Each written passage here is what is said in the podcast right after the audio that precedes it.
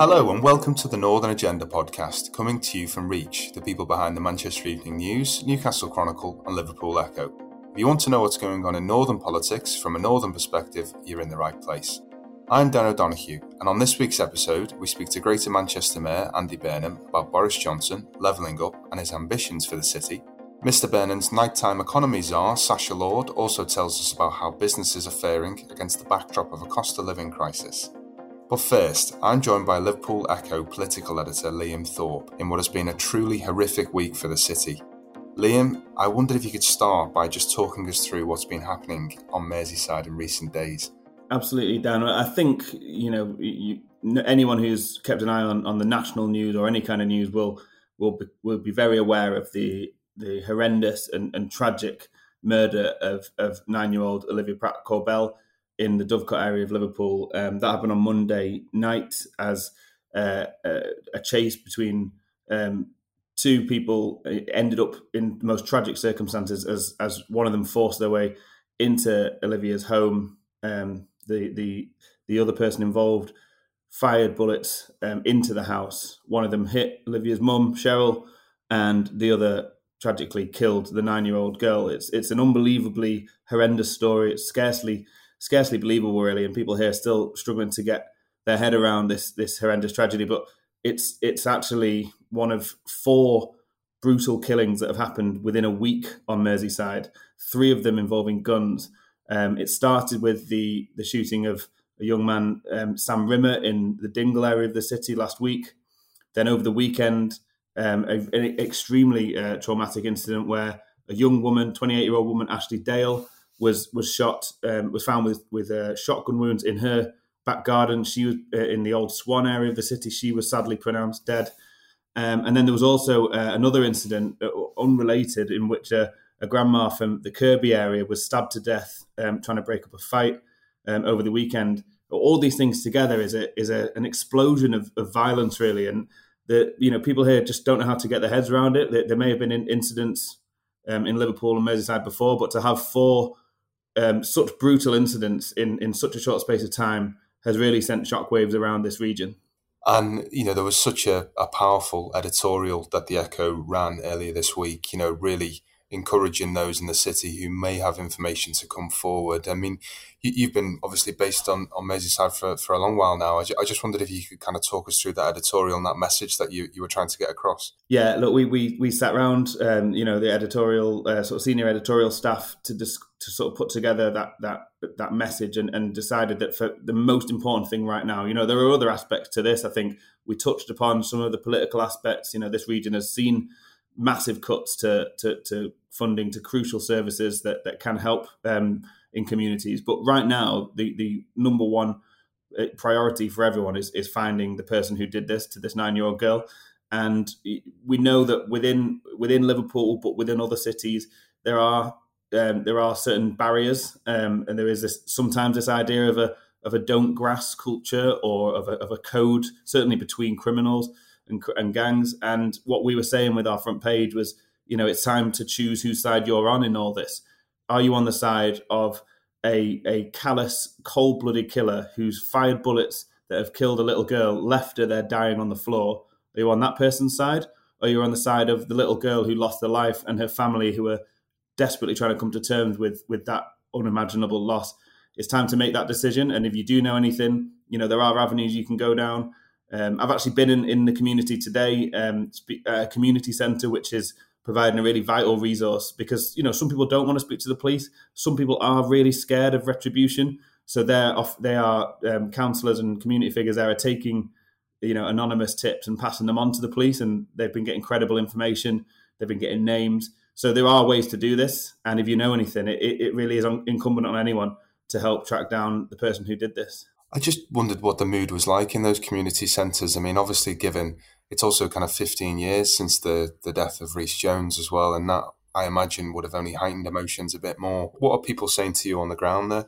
Yeah, and of course, it's. I mean, you know, it's, it's a, a, sort of tragic twist of fate that this was literally 15 years to the day that Rhys Jones was killed, and Croxteth isn't that far away from from Dovecot where this happened. You know, I, I remember going around Croxteth to kind of look at the ways that that community had rebuilt itself from that that horrendous tragedy that happened, and, and that's going to have to happen here in in Dovecot as well. It, there's something arguably even more um, alarming about this is that, that Olivia was killed inside her own home. You know, she she should have been safe there. She was inside her home, and and and and uh, the, you know, it, it's obviously brought it home massively to the to the local residents there. I could you could feel it today. You know, complete shell shock. Still, I think people still completely shocked. Um, a very kind of sort of strange and and and slightly quiet and somber mood around the place.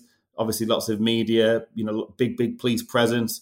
Um, it's not what anybody wants around there. They want to be getting on with their lives. They didn't want. They never wanted this this horrible violence to turn up on their doorstep. Um, but as I say, you know, right now the the total priority is is, is catching this person um, who remains at large, and of course that will continue to spread fear in a community when you know a, a, a ruthless killer is is at large. That's the first and most important step, and, and then you you look at you will look at other issues perhaps issues where you know some of the figures I was speaking to today said that they feel that their area has been forgotten about. There, there isn't, there aren't services there. There isn't support. There aren't places for people to go and sort of you know direct people onto onto a better path and, and things like that. So we, we will be exploring that with them. But right now, there's there's one priority, and it's getting this this ruthless killer off the streets. Well, thanks for talking us through all that, Liam. I'm sure many will be turning to the Echo in the days and weeks ahead to keep up to date on this truly awful case. But now let's hear from our first guest, Andy Burnham.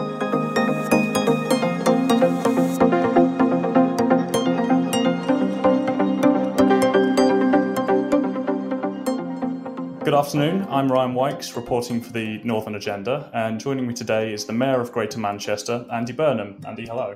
Afternoon, Ryan. Casting your mind back to 2019, uh, when Boris Johnson first gained access to number 10, he came up to the Manchester Science and Industry Museum to talk about his plans for the North. In that speech, he brought up issues about Greater Manchester that he wanted to address directly, uh, I imagine with your help. And one of those was endemic health problems, generational unemployment, down at the heel high streets. He said that we, the politicians and the politics, have failed. Uh, this government that I'm leading will unite our country and level up the North. When you heard this, how did you feel about having Mr. Johnson at the country's helm, and what hopes did you have for his premiership? Well, I was sitting there in, in the audience. I think it was on the on the, the second row, and I think he even uh, singled me out at one point or other. But I was sitting there listening, thinking, well, I could have written seventy percent of this speech. Um, it felt like he'd he'd uh, taken one of my, uh, my, my speeches, but it, it, it, sounded promising. I'll be honest, and uh, it, it, was uh, the right thing to say at the right at the right time, and. Um, you know, it, um, it in some ways um, makes me a bit nostalgic in that it kind of it felt as though we were going into a genuinely exciting sort of time for the north of England, you know, and, and I can remember feeling coming out of that thinking, well, you know, I'm prepared to work with anybody actually who's going to, um, you know, to make some real change happen here, and if it has to be this prime minister, well, you know, I, am going to work with whoever. So I remember feeling, actually, if I'm honest with you, quite a degree of optimism that day. That you know, things had been said that. Well, I, I took it actually as a bit of a vindication for Greater Manchester's building of that agenda over a long period of time. I mean, all the things you mentioned were things that we'd been saying needed to be addressed. So, yeah, uh, you've taken me right back. And um, as I say, sometimes kind of nice to have one of your own speeches played played back at you, certainly by our prime minister. Further on into the speech, uh, he went on to address the four areas that he wanted to quote get right specifically, um, and that would have been basic living with uh, reducing crime in the north and increasing wages for local workers, connections with internet, transport, and I, I I think he kind of said some kind of cultural connection, as in you know person to person on the street. Local culture, strengthening cultural and creative infrastructure, as he said, and giving these areas uh, power, responsibility, and accountability. Providing mayors such as yourself a greater voice or platform to communicate for your city's residents at Westminster. In the three years since, how much of this has been delivered? And in your opinion, how have the results reflected in the daily lives of yourself and the people of Manchester? Well, I was being obviously charitable to begin with before, um, but maybe now will be less so because no way have the three years since lived up to what was said on that on that day. You know, the words were good, and he's good at words. But um, you know, it was just, and it has been depressing how little really there's been a focus to deliver and make sure that what was said was was done. Um, so yeah, it's been a you know a, a frustrating a frustrating time, and obviously the big thing that is in between him making that speech in Manchester in front of Stephenson's rocket and where we are today is clearly the pandemic. You know that was not a happy experience for this uh, city region. There was no evidence to me that a kind of spirit of thinking about the north first was guiding decision making. It was the old default position of of uh, London and the southeast first, and obviously people maybe saw that played out in the whole tier three confrontation that we that we had. So, you know, that's that's basically um, the, the, the lived experience, if you like, of of things. It would be wrong of me to say that there's not been some steps forward on some of the things that you have just touched on. But I would say in many cases that's been about us driving that agenda and us pushing things forward rather than the government handing down a big new set of powers or a big new um, uh, pot, funding pot to, to drive forward on all those. And I would say again, all of those important things that, that were identified in, in what was a good speech. There's no, no, no two ways about it. So yeah, it's been a, you know, a kind of a, a, a frustrating experience because we've tried and tried to carry on working with the government. It took a long time for them even to define levelling up in the levelling up white paper, and some would say that didn't completely do it.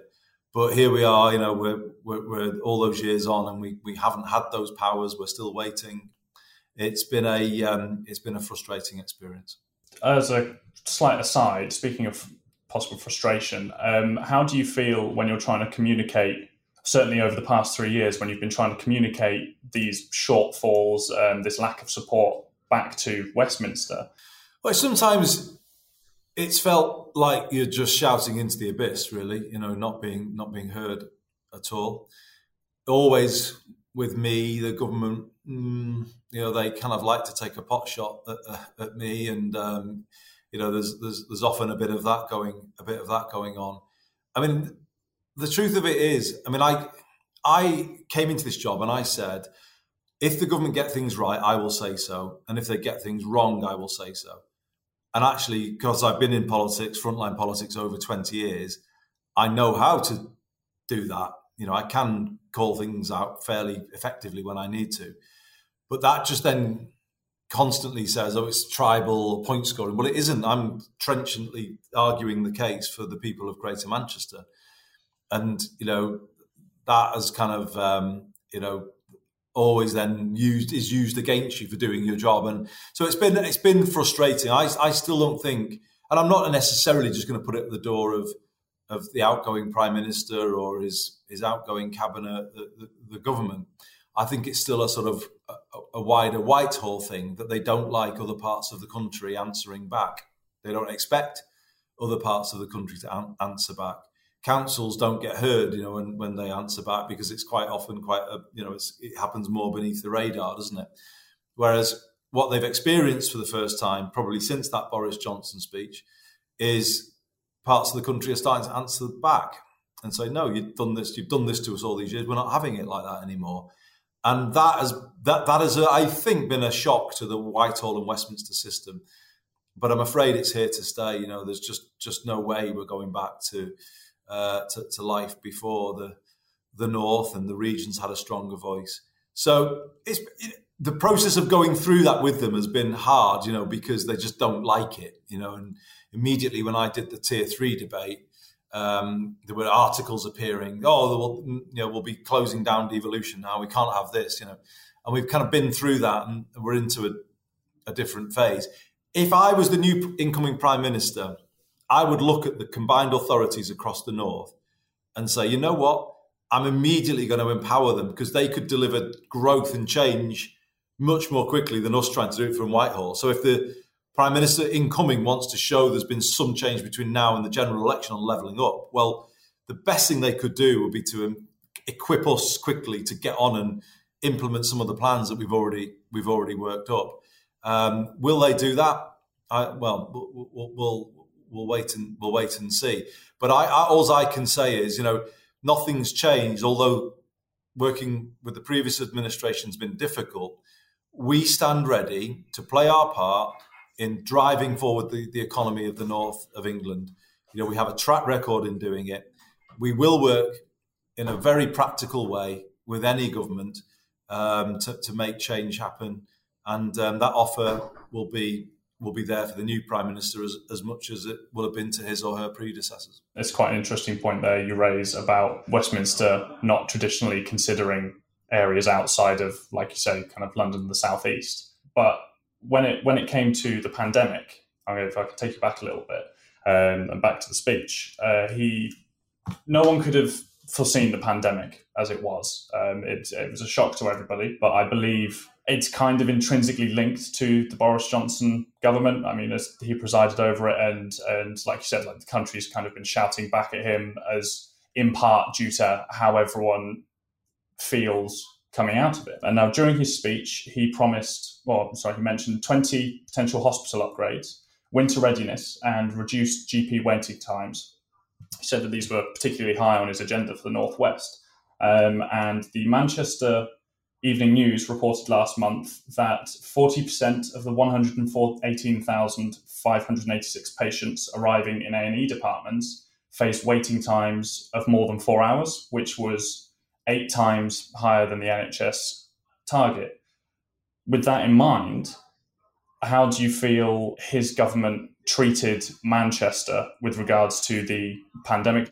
Well, there was a very big promise made around um, uh, North Manchester General Hospital, which has some of the oldest um, physical estate in the NHS. We're talking Victorian, and it really is is at the end of its its its life. You know, it's been valuable through that life to to us, but to say that this is modern healthcare in the 21st century, it's you know obviously it's just not tenable.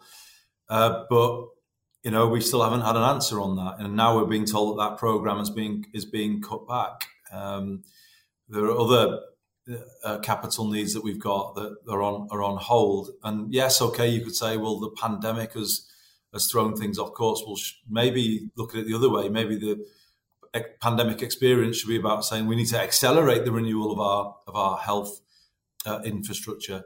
So I get, I guess this is the Johnson era for me. You know, the, the words at times were great. You know, the kind of you could buy into the sort of they were clever and they were um, well pitched and all the rest of all the you know things that he's good at. What absolutely was missing is the grip on delivery, the follow through. That just wasn't there at all. And I think because he wasn't focused on it, the system wasn't focused on it, and that's how I'm afraid government government works and I speak from experience. I remember being a, a, junior health minister working under Tony Blair, and he he would occasionally, about every two months, invite us in for a stock take, where you know questions would be thrown at us about every element of what was going on in in the NHS. You know, A and E waiting times of the kind you said, and then immediately you go to cancer, a two week uh, pathway or something, and it the effect of those things had you all over your brief looking at every bit of detail because from the very top there was a focus on detail. And I think that has been completely absent in the Johnson era. And what I would say is you've just kind of sensed the grip on government and on the, the tiller, on the, the hand on the tiller of the state has just kind of got weaker and weaker to the, to the effect that it's off now completely and we're drifting without any, any direction. And that, I'm afraid, you can see that in the NHS and the sort of general deterioration there. Yes, the pandemic has made it worse, but that says you need to have even more of a grip, you know, because of that, and that grip wasn't wasn't there. Um, good example in the pandemic, every public health director in Greater Manchester was saying quite clearly to me, we should be doing contact tracing. And that message went in from the Greater Manchester COVID committee to the government. Let us do it. No, bump, you know straight out to a you know outsourced a lot, a lot of it, and it was kind of stuff like that really that just you know the, there was a there was no grip on things, and there was no ability to listen to good advice that was coming up from the uh, from the from the system. Um, education was just shocking during the pandemic. You know, a Secretary of State that just didn't care whatsoever and just didn't have any um, connection with his uh, with, with, with, his his world, if you like. Uh, but I, you know, I could I could I could take you through a whole whole range of things. Grip is something that government needs, and the Johnson government had no grip on delivery. In what regards do you now hold Boris Johnson as he prepares to leave Number Ten? Well, I'm somebody who tries to be fair in, in what I do, and you know, so I'm going to be um, kind of fair if I can in terms of my assessment, and I'm going to sort of try and find something that is, you know, a positive that, that people leave behind. And I think every prime minister, to some degree, writes the national story, and to some degree, adds something into that story that then helps the country move on. And it, so, therefore, let me start with the positive. I think the positive is the issue of regional inequality has been raised to the highest level of government for the first time by this outgoing prime minister. Well, if you go back to that speech in front of Stephenson's rocket, the you know, the whole thing about the north and what the north needs, and the things that you talked about, the the health inequality that we've got, the idea that you know, people's lives here could be ten years shorter than someone's life uh, in London and the southeast. You know that that was kind of an issue that's always bubbled away, and people in the north have argued know, why aren't these things taken more seriously? Well, the North South divide was, in theory, put quite high up the, the government agenda, wasn't it? The UK government agenda, all of a sudden, was worrying about regional inequality in England. You know, my time in government, it wasn't high enough. Uh, and of the, the debate really was more dominated about England's relationship with Scotland, with Wales, and with Northern Ireland. And finally, we'd hit a point where the divisions within England had become a top order issue. And to be fair, I think Boris Johnson is the person who you could say uh, took the, the, a very unequal England and made it a story, made it an issue. What are we going to do about it? Um, but here's where I become less charitable, which is that you know having done that and raised those expectations and having said the red wall would be that you know it just hasn't happened in any meaningful way uh, what whatsoever. So, if anything, you could say it almost fuels more resentment there. Oh, we were promised we'd get this, and then it didn't, and then it didn't didn't come. So, it's that gap. It's the Johnson gap between rhetoric and reality. I think all of his political career, it's been it's been there, and it's been played out in a colossal way in the north of England, where the promises were biggest to us, and the lack of delivery or the gap between that promise and what we got was was therefore greater than anywhere anywhere else. But I guess I, I suppose in, in, in, in a to take it further, I think there's a very very very dangerous legacy that's been left by the outgoing prime minister, and it's it's linked to that point about lack of grip, but it's more than that. It's about standards and it's about kind of behaviour and it's about how the person at the top should lead by example. You know, the person who leads any organization should exhibit the best behavior if you're to get everybody behind beneath you and you know around you doing the same and therefore everything being being in, in, in the right place i think we've had the opposite we've had a just loosening of of standards you know dropping of the bar in so many ways you know the ministerial code almost meaningless in this period um, you know that is i think a very dangerous thing um, that, that's happened. And I think you've seen it in the civil service. It's like disintegration of things. You know, it's not things are not in a good place. You know, there's been a degrading of of public life uh, in the last three years, and the damage of that is more profound, I think, than people realise. And and it's hard. That is, it's easy lost and very hard won back. I, I, I completely agree with you. I think more and more people on the street they wear it on their faces. I think uh, there's you know uh, even just the economic crisis that's going on, everyone is feeling it. And I think a lot of people, certainly in the north, you know, you walk into any shop, any pub, any restaurant, and you'll hear someone talking about it. You'll you'll yeah. you raise the issue with someone, and and they certainly yeah have very similar experiences. Yeah, absolutely.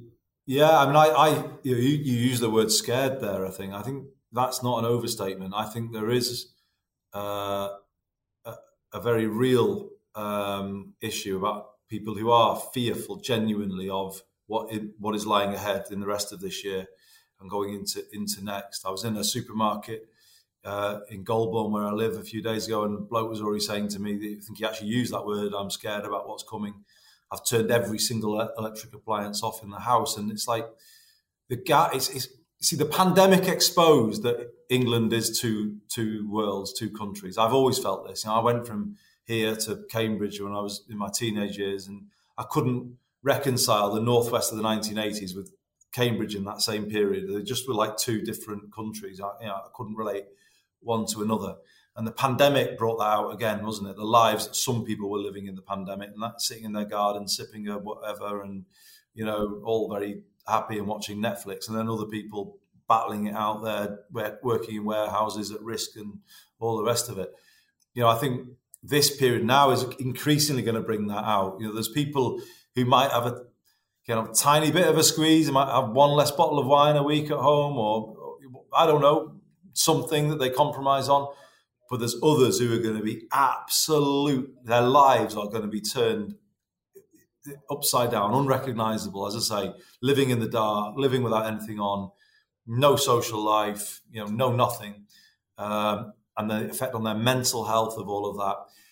I think that's that's the reality. You know, for all of the rhetoric, England is still two countries. Life is still very different in the north of England than it than it is for people in other in other in other places, and that that reality did not change at all, really, in the Johnson in the Johnson era, um, and we're now going into a, a, a really dangerous period where, in the leadership election that's followed, we've had a sort of right wing bidding war going on to a very unrepresentative group of people that almost is sort of taking us away from some of the things the country needs. You know, people are exposed to the cost of transport, they're exposed to the cost of energy, they're exposed to the cost of food, they're exposed to poor housing.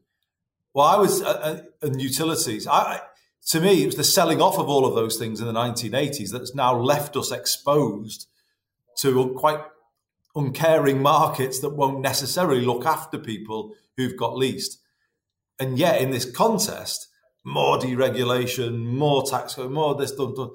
And I just think there's a massive disconnect going on between what actually is the position of the north of England and what is the sort of prescription that these candidates are coming up with. And it's completely not what is going to help people. And how the new prime minister comes in and you know steps back from some of that rhetoric and starts to focus on the real world. I honestly don't know whether that's going to happen, and that's why scared is the word. You know, I'm, I'm feeling scared about what's what's coming what's coming next, and I, and I know I'm going to probably have to use my voice in a way that I had to do in the pandemic. But I hope the new prime minister recognizes that we can help, and if there is a sort of reaching out, then I'll I'll be there to reach back, and I'll say, right, this is a serious situation. Come on, then, you know, how how can we get through this? And you know, will that happen? I honestly don't know. I'm kind of pessimistic at the prospects of that happening right now, but I, I will absolutely be there if that's the way the new prime minister, the new government wants to work. So going back to Boris Johnson and more locally Manchester, um, and you personally, actually, uh, when you are walking around, you know, the streets of Manchester where you live, when you're out arguing the points of the people that you represent, and you reflect on how you have watched your city go through its trials and tribulations since 2019. What particularly springs to mind, just in your in your in your own head, as as your own thoughts? I mean, I felt I knew this place well before I became mayor, but in my five or so years as mayor, I've just grown to love this place and its people more and more and more because the things we've had to deal with in those five years are just well, we couldn't have even begun to imagine, could we? You know, in terms of the, the attack at the arena and then the fires and the pandemic and now the cost of living. You know, the things that people have had to live through are in you know the magnitude of, of them is just immense, isn't it? And yet, I look around and I see kind of humanity, compassion, togetherness, strength. You know, this is a, it's a privilege to, to to to lead this place. But what I think is, and I and I I did feel it at times in the Johnson government, they deserve so much more, so much more than they've ever had out of any national government. To be honest with you, including the one that I was in. You know, so not just making a cheap point, but they definitely deserve more from the one that's just ending, the, the Johnson year government, you know, because they saw the opportunity for votes here, they took those votes, but then they didn't really have an intention of following through. And actually that made me feel angry for for them. I know people who voted for me and Lee who voted for Boris Johnson basically at that last 2019 general election. And I I wouldn't have done, and I told them not to, but I can see why they did in the circumstances as they saw it. You know, I can well, I can understand their rationale, if you like. Um, not that I would have agreed with it, or nor, or nor would I have done it. But having done it, they really deserved. When I remember the phrase was, "What was it?" You know, these votes are on loan, and da da da. I mean, what really gets me is things like that said but not meant and the thing about people here is you can't treat people from our part of the world like that. They, they, when they do something, they mean it. And they're met with people in the Westminster world, and particularly this prime minister that said things and just didn't mean it. And the kind of the, the, the unfairness of that, you know, just really makes me sort of like despair really about about where politics in, in the country is at. I think we are at the lowest ebb in my lifetime, without uh, a shadow of a doubt, and that isn't just a, a cheap jibe at the Conservative Party.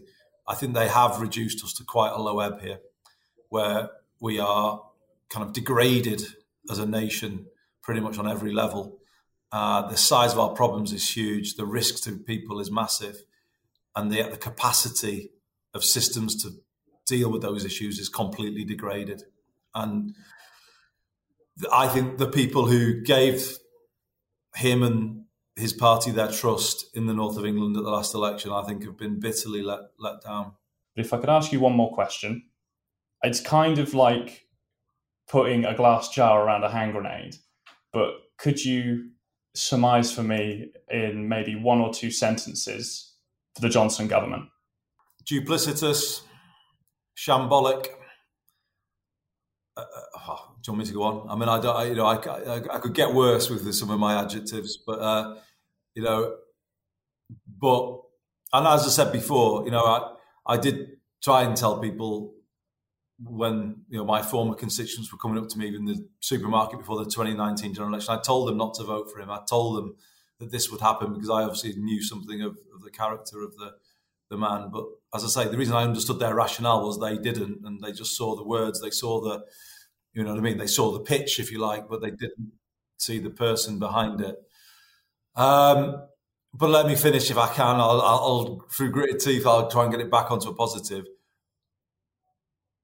The one big leg. Let's let's hope his legacy for British politics is he put the north-south divide and regional inequality on the agenda, and now it can't go back off again if that if, if I could say one charitable thing at the end, maybe that's it. And if that is his legacy, well, it will be a legacy.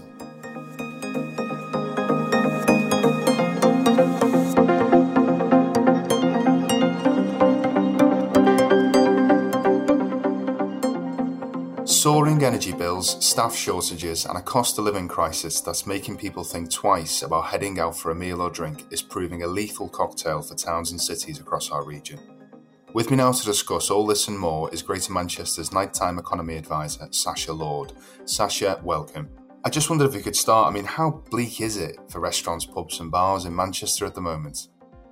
you know, I, I maybe a fault of mine is always to look at the positives where I can. And I'll be honest with you, there aren't that many positives around at the moment.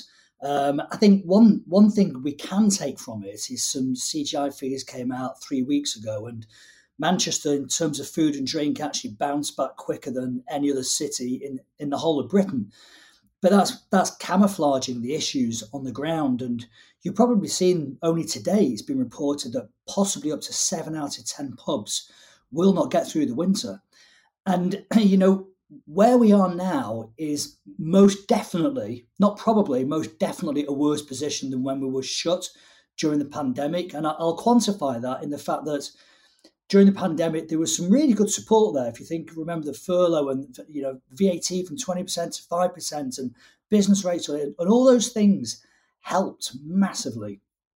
Now there is no support here whatsoever, uh, which is different to other countries in Europe. They've kept the VAT relief in there, um, and we are entering a, a perfect storm. You know, we are. When I say we, hospitality is a luxury let's you know we can't lie about that. It is a luxury when you go for a pint or goes to a restaurant or theatre or stay hotel. That that is a luxury. And one of the first things that people look at cutting back on when the cost of living is coming in is luxuries. So we've got that problem. The other problem is we've got an absolute surge and rocketing costs and everybody's seeing the, the energy uh, increases at the moment. You know i i saw yesterday a small family pub in uh, Kendal, just on the outskirts of the Lake District. They've been quoted £124,000 next year for their energy. That is not viable. It really isn't. So you've got that coming in and the surge in actual cost of the products as well. So a friend of mine owns a restaurant in, in the centre of Manchester. He was telling me a couple of weeks ago, we went for a, a meal there, that the oil in his fat fryer is now more expensive than unleaded petrol. So, anybody listening to this, whether you're in hospitality or not, clearly can understand the predicament we're in. And myself and other voices and trained bodies have been screaming for help. And sadly, that we've just seen this circus of, of you know trying to elect this new PM. And whilst that's been happening, the walls have gone down. And whereas there was communication there quite a few weeks ago, that stopped dead. And it, w- w- many places are not going to make the winter. Many, many businesses. And, you know, the knock on effect for the high street will be astronomical. And obviously, the worst affected are going to be those smaller, independent restaurants, bars on the high street. And I don't know about you, but I much prefer those family friendly places. I don't want to see American coffee shops on the corner of every street you know, they're soulless. It kills it. So it's a very, very, very concerning time at the moment. I mean, you kind of uh, alluded to the the you know the Tory leadership race that's going on at the moment, and it feels like so much of kind of the government's business has been put on hold until we've got this new prime minister in place. And of course, obviously, as you've alluded to, there's so many businesses can't really afford to wait for, for answers or solutions. Have you kind of heard anything from either of the campaigns that kind of fills you with optimism about a, a potential solution over the winter? No, nothing at all. I have heard from the candidates talking about energy price caps in, in households, and absolutely that is the right thing to do. It really is. But in terms of supporting the businesses, nothing. Neither of them even discussed it. Um, so it, neither fill me with any confidence whatsoever. Actually, I think what should have happened is they should have had Cobra meetings, and you know, including the PM who went on holiday twice and got married in the space of three weeks. Why he couldn't wait until another two weeks when his job was finished, I've no idea. But he should have been there with the Chancellor, with Liz Truss, with Rishi Sunak at Cobra meetings to say, look, we have got a problem here. We need to sort it out. We need to get a grip, show leadership. And, and they simply haven't. If action isn't forthcoming, do you worry about you know the ability of towns and cities to bounce back from this? You know, could we potentially see city and town centres turn into ghost towns like they were during the pandemic, where you know there isn't places to go? I mean, obviously in big big cities like Manchester, Liverpool, Newcastle, you, I suppose you've always got to think that there will be places to go out. But I mean, how bad is it going to get? Do you know what I think? It's, it's coming out it's going to be worse than the pandemic. Um, you know, there were businesses coming out of the pandemic that had a lot of debt, but they had hope.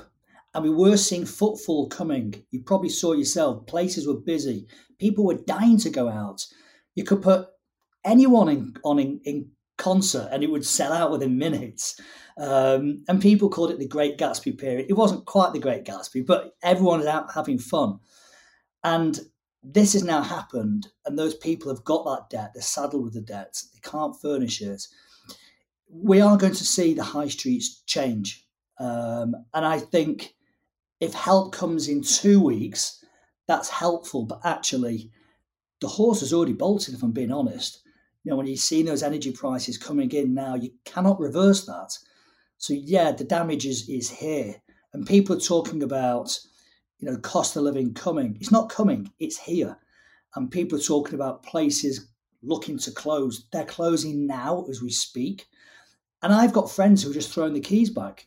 You know, it, there's a bigger picture here. Forget the business, forget the jobs. But imagine as an operator, mental strain that you have gone through for the last two and a half years.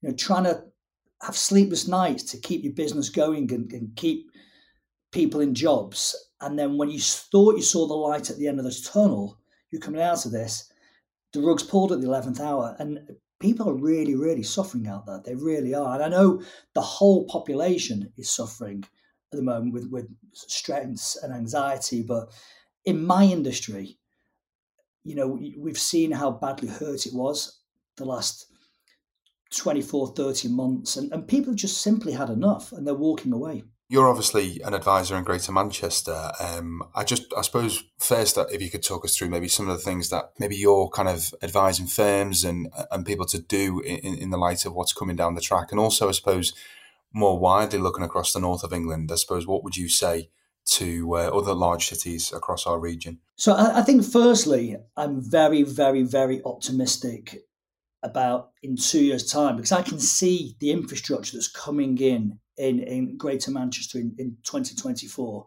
Now, I'm confident we're going to have better transport facilities. I'm confident we're going to be looking after staff a lot better. There's the good employment charter.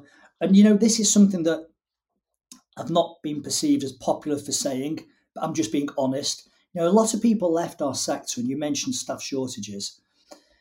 And I get that. I don't blame them. They had to put food on the table, pay the rent, and you know, send the kids to school and stuff. But why aren't they coming back? Well, there are many reasons why. You know, I don't want to say the B word because it's happened. I hate looking back, but that has not helped. But actually, if we look at ourselves as an industry, there are some incredible employers out there. But I'll be honest, and some real cowboys as well. Did they empl- did they look after the staff as well as they could have done? pre-COVID? The answer is no, they didn't. They didn't pay them well enough. They didn't look after them. Staff were being bullied. Staff working late, long shifts, many without breaks, kicked out at doors, no transport home. All these things is not a healthy environment. So in two years' time, I know we're going to be in a much, much better position. It's how we get through these next two years. And you know, I, am continuing to lobby to get financial support. That is the only answer financial support. If they decide just to turn their back on us, then in two years' time, the high street is going to be desolate. That, you know, you're going to have these plastic chains. They've got the same menu in every single city, every single town across the UK. Um, and it's not right. We're going to see them implode.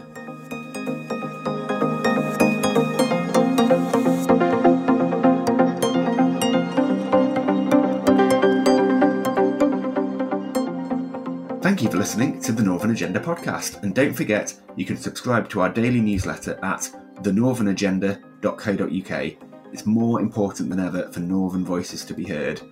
The Northern Agenda is a Laudable production for Reach. It's presented by me, Rob Parsons, and Dan O'Donoghue, and it's produced by Daniel J. McLaughlin. If you enjoyed this episode, please subscribe to The Northern Agenda wherever you listen to your podcasts, including Apple and Spotify. Also, check out the other Laudable podcasts. See you next week. Bye bye.